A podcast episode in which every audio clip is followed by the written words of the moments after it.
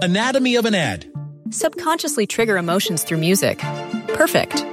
Define an opportunity. Imagine talking to millions of people across the U.S. like I am now. Identify a problem.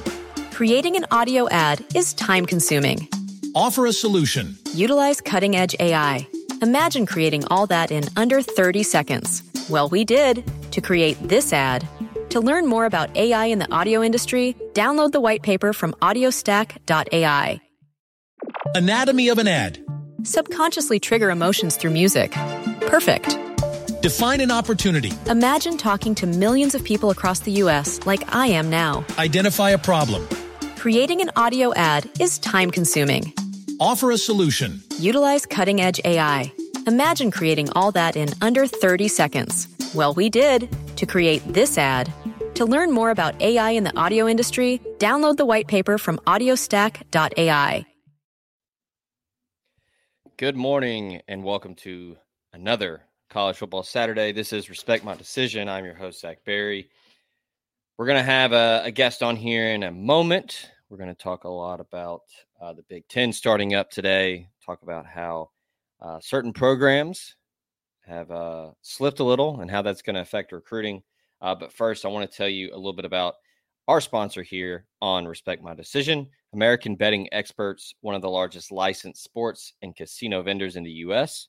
Uh, Respect My Decision and the rest of the Chris Landry Football Network have teamed up with ABE to provide special gaming offers to all Landry football followers and podcast listeners. So here's what you do it's so easy. Go to the website, LandryFootball.com, click on the ad located in the upper right side of the page. So, upper right. So, over here for y'all while you're watching. Uh, pick among the gaming sites legal in your state. So, Bet MGM, DraftKings, FanDuel, uh, PointsBet, anything that is legal in your state. Want to keep this above board, everybody. So, sign up, instantly receive an account deposit match or a risk free bet from $100 to $1,000. It's that easy. Literally, that's all you have to do. Again, so LandryFootball.com, click on the ad located upper right side of the page. Get in on the action with a special offer from American betting experts. I hope I'm pointing, I, am assuming the opposite. So that's going to be the upper right side. Um, so, like I said, we have a guest coming on today. We're going to talk uh, a lot of Big Ten, um, and then we'll see where else we get from there. Um, I know a lot of people might be might be a little uh, a little upset. We're going back to back Big Ten weeks, but uh, you know, kudos to them for for making it work and, and finding their way to the 2020 football season.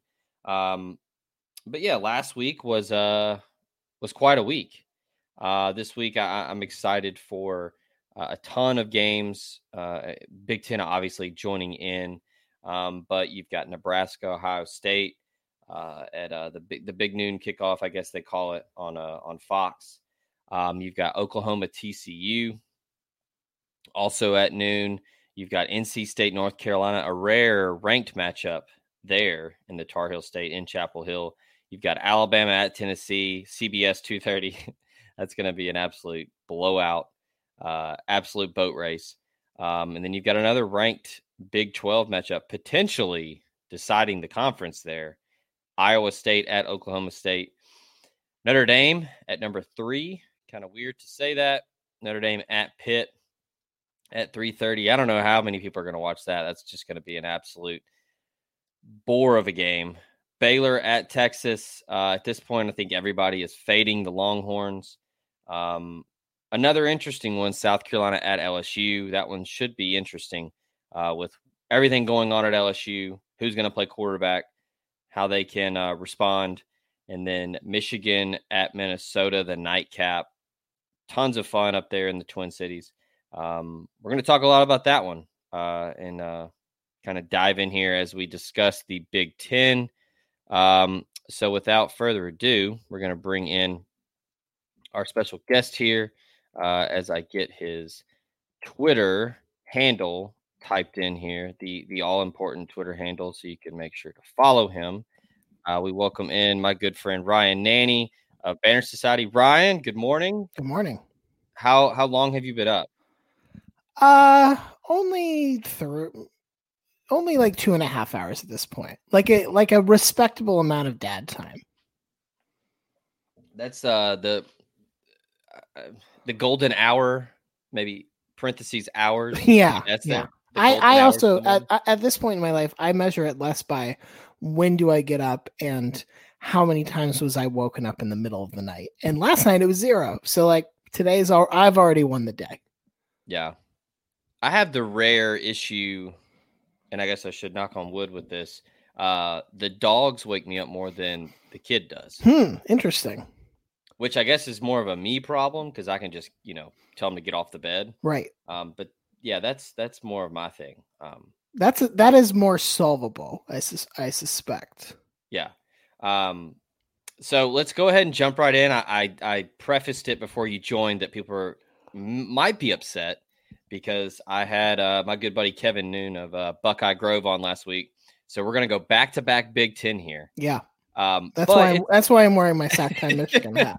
Of Yeah. course. uh, but but it's but it's it's fitting because they are back this week uh, at long last. Um, the first topic I want to jump into, and I'm I'm interested to hear your take because I feel like you you talk to everybody when it comes to college football. You're not just SEC. You're not um, you, you know focusing on the southeast or anything like that. But Michigan, um, they're kind of in a weird spot this year. I know it's a weird season already.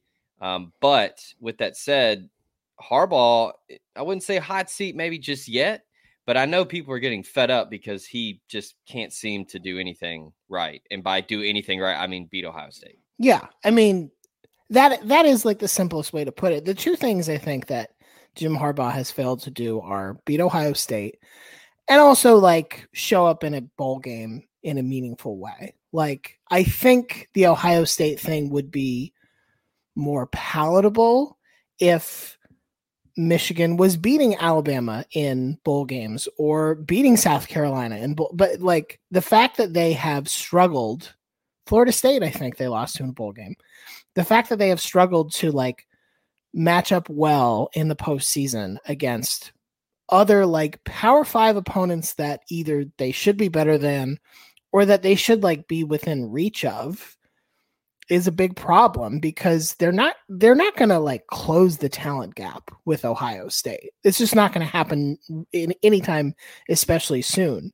So in the interim like the whole point of hiring Jim Harbaugh at least to some extent is like well he he and his staff will develop and will use a playbook in such a way to like minimize whatever that talent gap is. And like, I don't know, it never feels that way during the Ohio State game. It never feels like, oh, the chess master has arrived and now he's going to move the pieces. So, yeah, I mean, I don't know. I I think like the other question that you you sort of get to is like you think about the the past two coaches they've had. Rich Rod like showed pretty quickly this was not going to work. And Brady Hoke like yeah, he got him to that BCS bowl against Virginia Tech, but like there were still enough indicators like yeah, man, you lost to Rutgers on the road. That's probably not sustainable for your coaching longevity. I don't know if there's somebody you can point to and be like, "Yep, that's the person who who Michigan can and would hire who can get them over the Ohio State hump." I don't know who that is.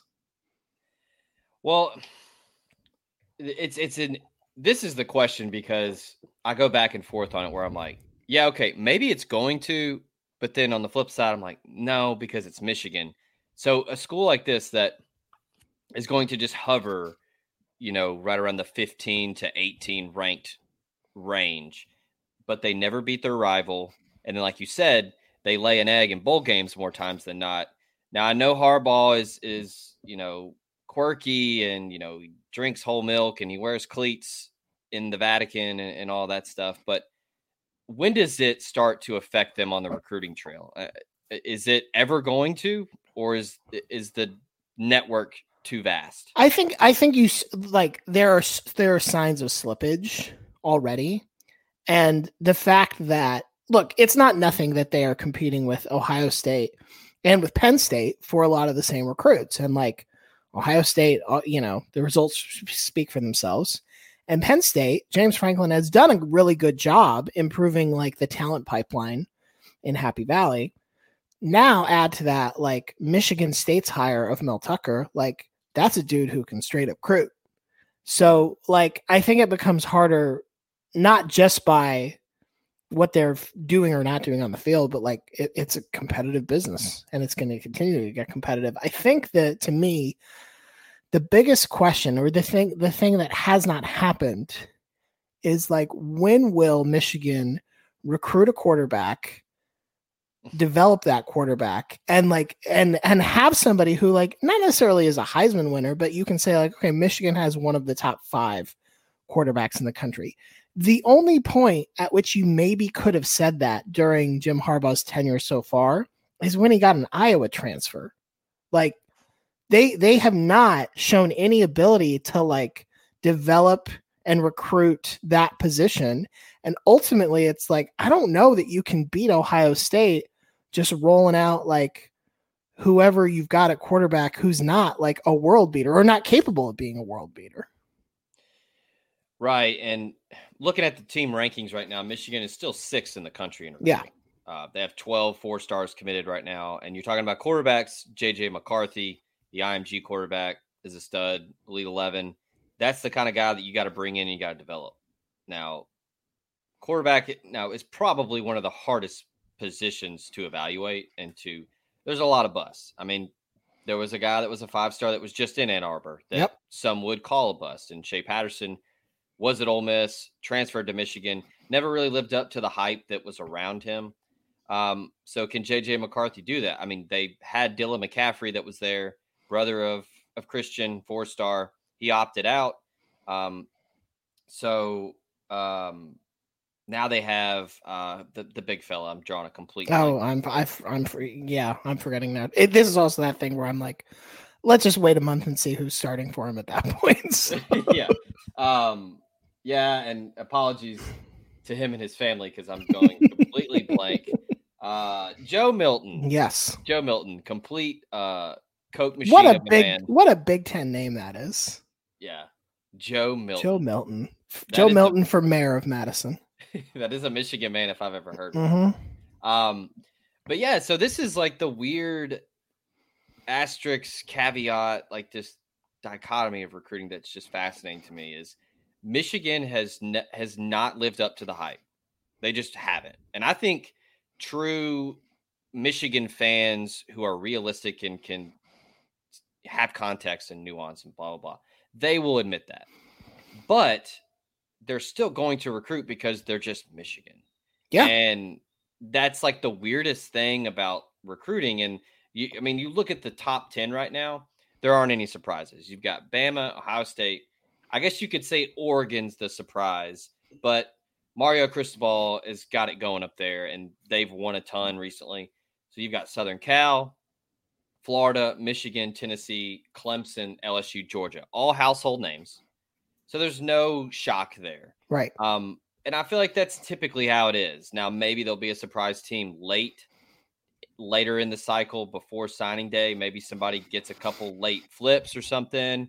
Um, you know, some teams that come to mind, you know, Ole Miss shocked people in, in 2013 and, and got up there. And, um, you know, there's been teams that'll pop up there. North Carolina is kind of flirting with that. They're kind of back to being somewhat relevant in football. Um, but that's pretty much it. I mean, I'm scrolling down right now and I don't see anybody out of the ordinary that's sniffing the top 15. It's all, you know, marquee names. So, do you ever think a shift will happen in recruiting where it won't be like that? I so I don't think it'll be this year just because like if if there were a recruiting year to be able to sort of trade on your name primarily, this is it because mm-hmm. like I think the NCAA has still not opened up on campus recruiting and sort of like the normal parts of the recruiting calendar. So your chance to like get uh get a player who like maybe is lukewarm on you, but bring him on campus and like sort of show him that like yes, we have the culture that will help you help you acclimate and like this will be a, you'll you'll have a good time here and you'll be supported here. It's harder to do that if you're just doing it over Zoom or whatever. Right.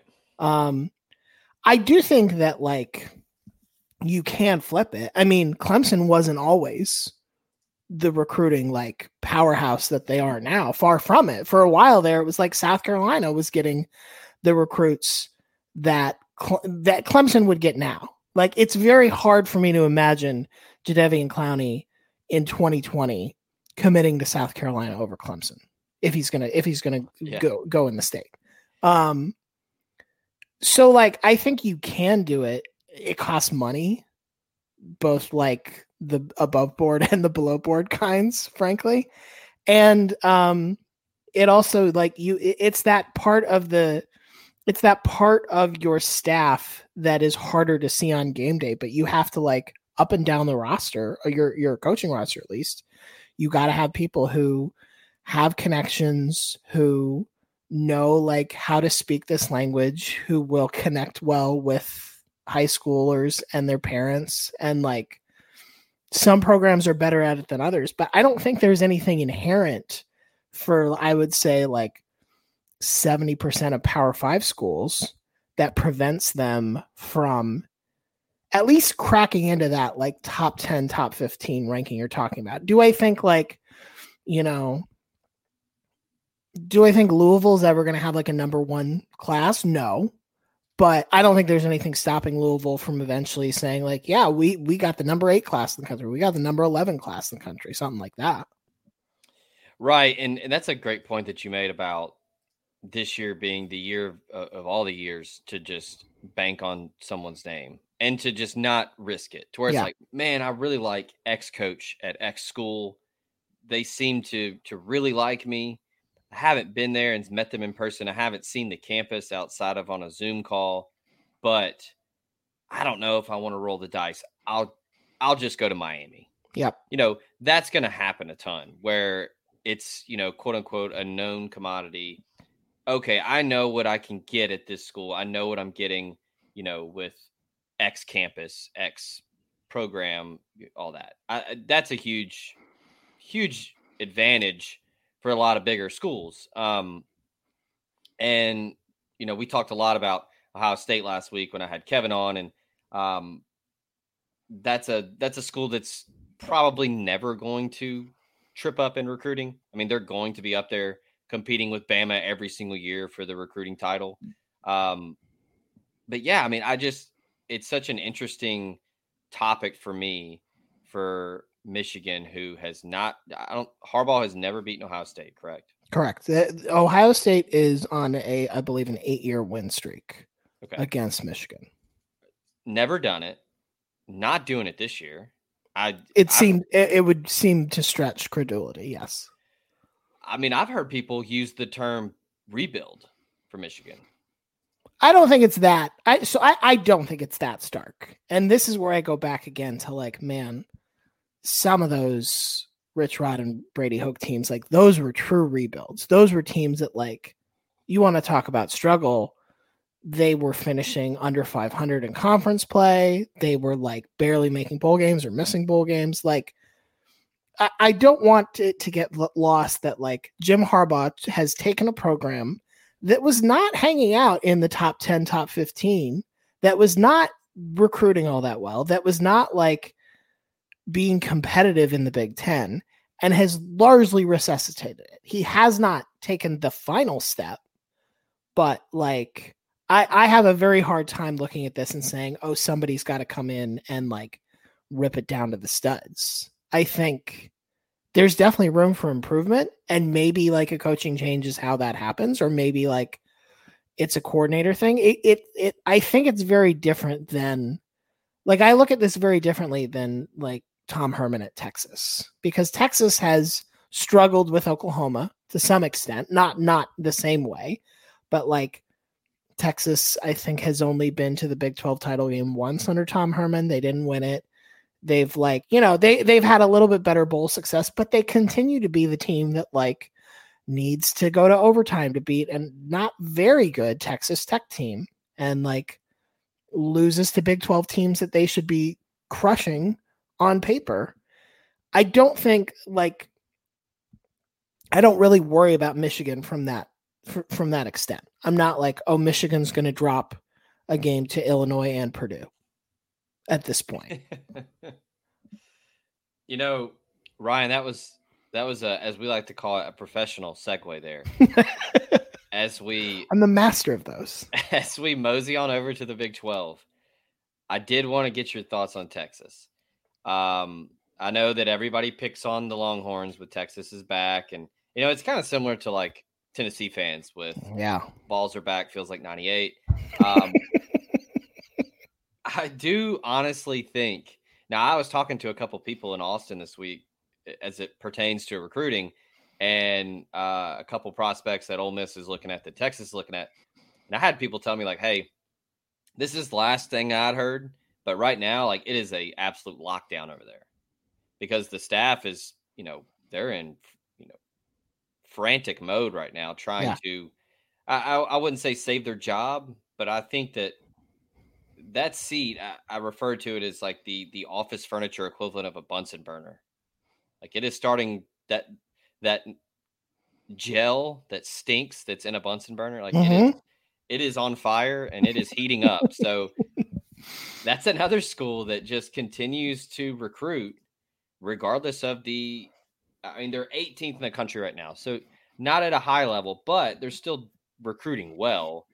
Like with Tom Herman's struggles, like are they ever going to feel that effect on the recruiting trail or is this just a name brand we're always here type vibe. So I think th- so. The difference to me from a recruiting standpoint between Michigan and Texas is Michigan is going to get judged on how it is recruiting nationally. Like, where are you in the overall? Where are you relative to Ohio State and Penn State?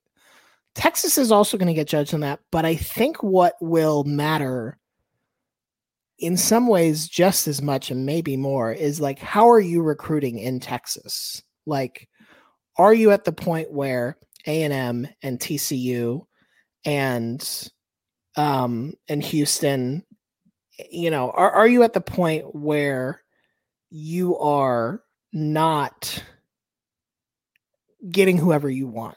And i think that's that's sort of what they're dealing with right now and have been for a little while. And some of that look is that like these are schools that have shown improvement.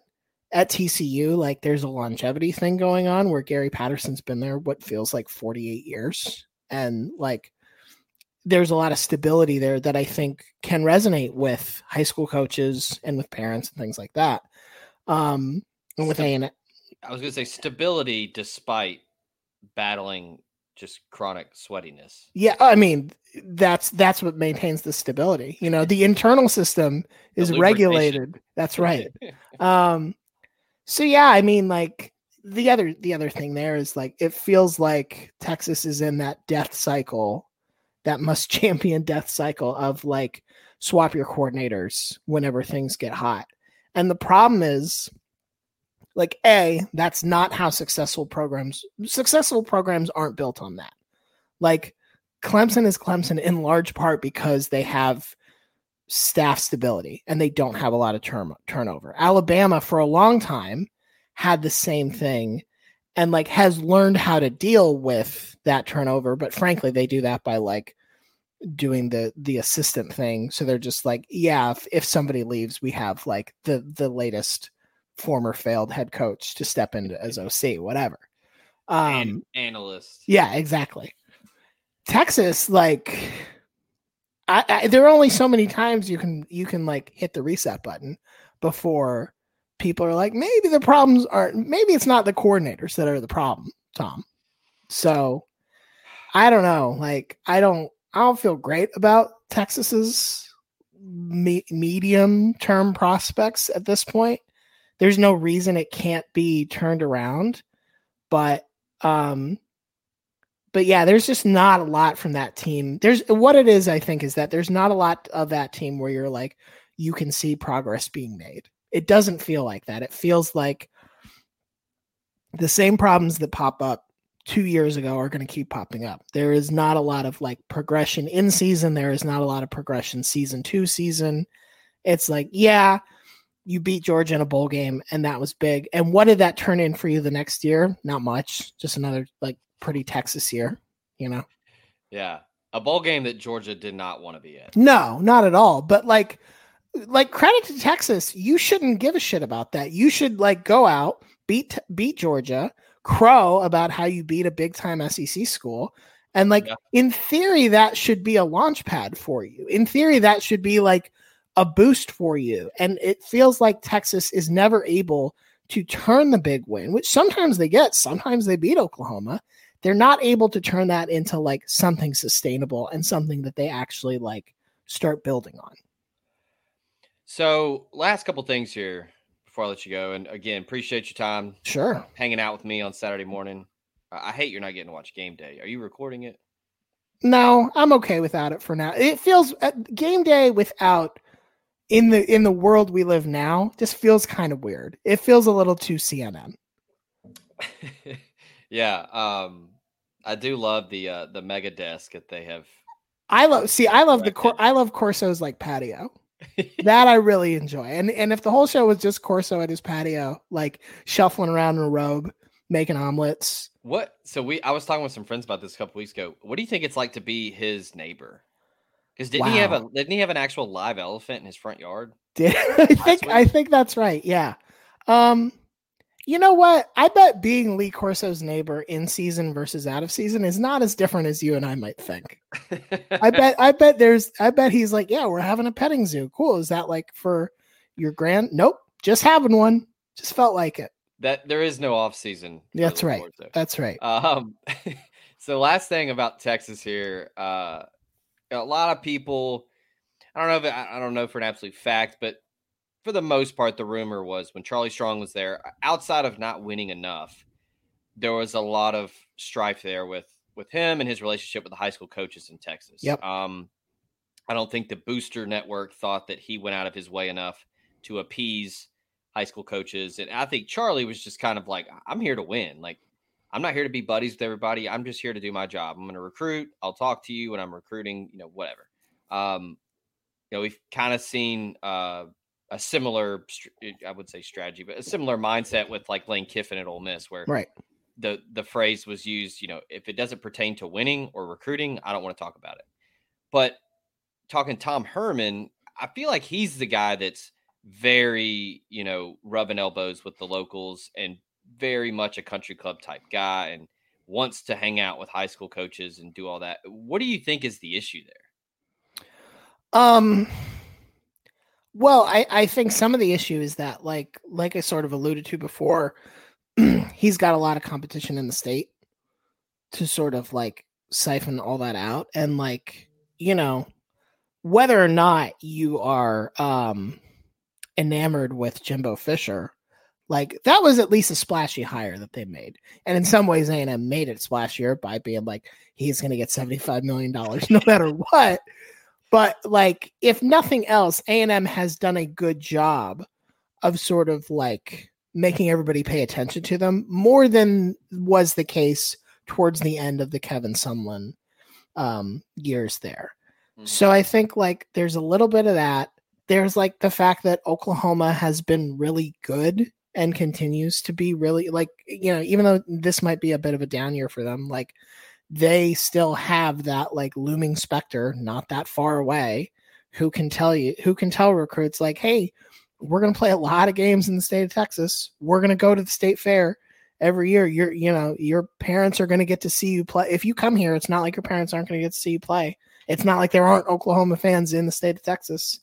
Um There are a lot of college football programs out there that if you told them, yeah, man, you get to go to the college football playoff, but you just get your brains beat in when you get right there. right There are a lot of people that would take that. Yes, a hundred percent, a hundred percent. Yeah. Um, especially because I suspect like part of it, like you can probably sell people on like we're close, we're like so close, and if we get you and like a couple other dudes, like we Yeah. can get over that hump and we can bring glory back to Norman, whatever.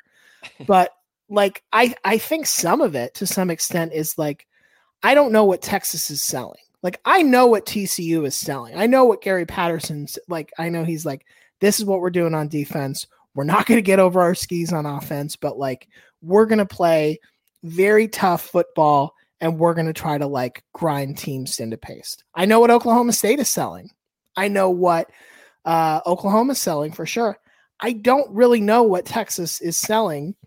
And like look at the quarterback position. That's like kind of endemic there, where you're sort of like, what are they do? They have, you know, who they will tell you is a Heisman worthy candidate, somebody who like they believe in and that they've trusted the pro the, the program's in his hands in a lot of ways. But like you don't watch Texas play and feel like, oh, they know what they're doing and they know what they want to do the whole time. It's this weird mix of like stubbornness and reactivity. And I think that translates not just in the games, but in the recruiting process where you don't necessarily have a clear vision where you can go to coaches and parents and recruits and say like this is what we're doing. This is how you fit into it. It looked like as muddled as texas looks on a lot of game days i suspect like that is tr- trickling down into the recruiting messaging. Yeah and that's you bring up the quarterback position it's it's it's like a weird uh it's like the it's like that position room is haunted by vince young where it's come here and be the next you know vy10 yeah but it's just like no one's ever going to be be that. Right. Just you know, be yourself or you, try to be as good. Don't try to be the next one or be better because close to virtually impossible. I mean, he was Cam Newton before Cam Newton was Cam Newton, but yeah, I don't know if it's just like the expectations are too high for them, where it's every year it's like, oh yeah, like you said, Heisman quarterback, gonna run the table, gonna go to the playoff, and then they never do. And I feel like Herman just kind of sets himself up for failure every single season. Um, that, that was a great point you made about Oklahoma and, you know, be the next, be the guy to get us over the hump. You know, they could, a, a phrase they could use would be like, you could be the guy to get Barry Switzer shirtless in a locker you don't need that much to do that, to be fair. well, like you, yeah. Okay. You show up with two cans of beer, you can probably get there. He's just stone colding them in there.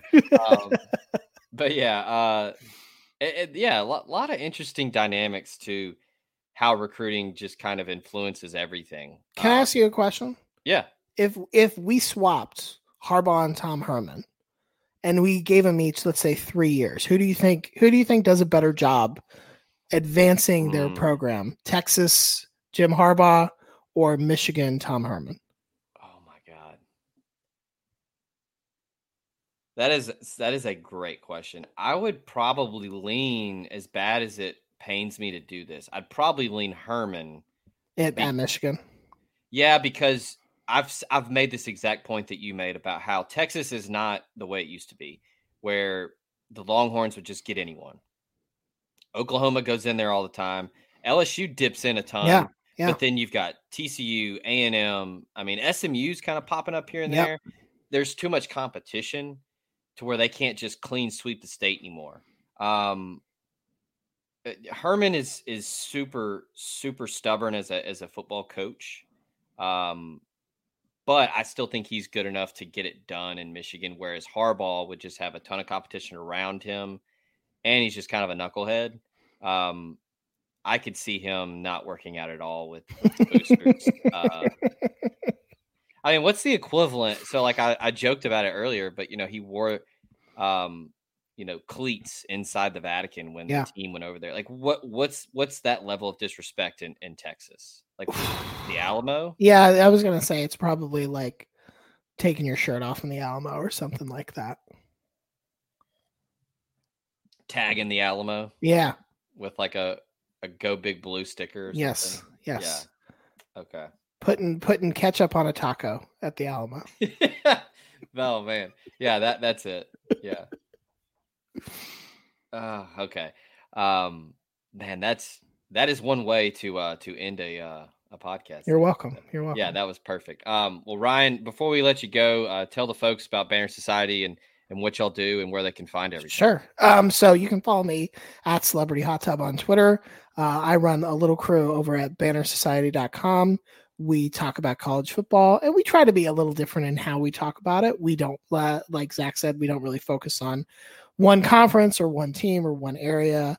Um, we do probably talk about the strange schools of the SEC West more than we should, but like Arkansas and Ole Miss and Mississippi State are fascinating. So try and stop us. Um, and yeah, we just we're we're trying to make sense of a very nonsensical season. Um, the thing I am watching this week is what's going to happen to all the group of five schools that got ranked, and some of them got ranked highly now that the Big Ten is back in. I'm hoping that Cincinnati SMU, the winner of that, still gets to like enjoy a pretty good, I'm going to go ahead and say like top 10 ranking.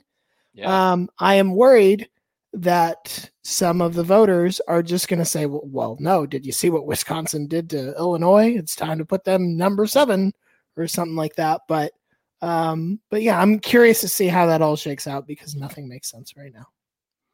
if you take a look at their at their homepage, the uh the topics up at the top: weirdness, money, bad idea time, Batman Friday. That's right. What more do you want That's right. from a college football site?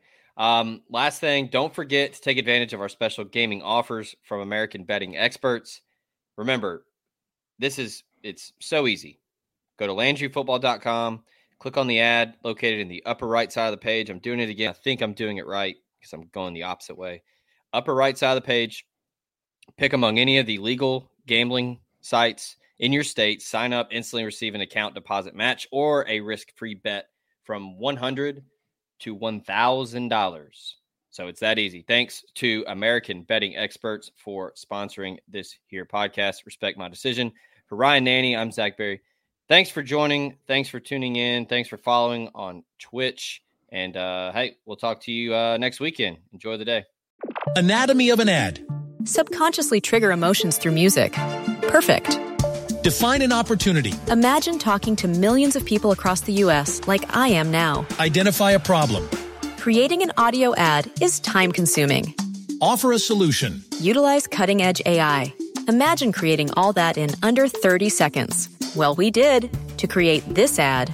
To learn more about AI in the audio industry, download the white paper from audiostack.ai.